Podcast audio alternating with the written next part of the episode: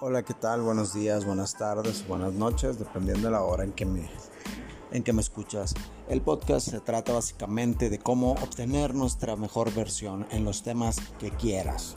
Si tú ya dominas un tema, ya lograste tu objetivo profesional, tu objetivo en deporte, en el físico, pero todos tenemos un área en la cual mejorar. Aquí esa es la idea, ¿no? Encontrar como el tema, ya sea en mejorar, mejorar hábitos alimenticios, mejorar el carácter, mejorar, eh, no me puedo levantar temprano como lo hago, ejemplos de esto. Espero temas comunes de un mortal que ha aprendido en base profesional y no profesional.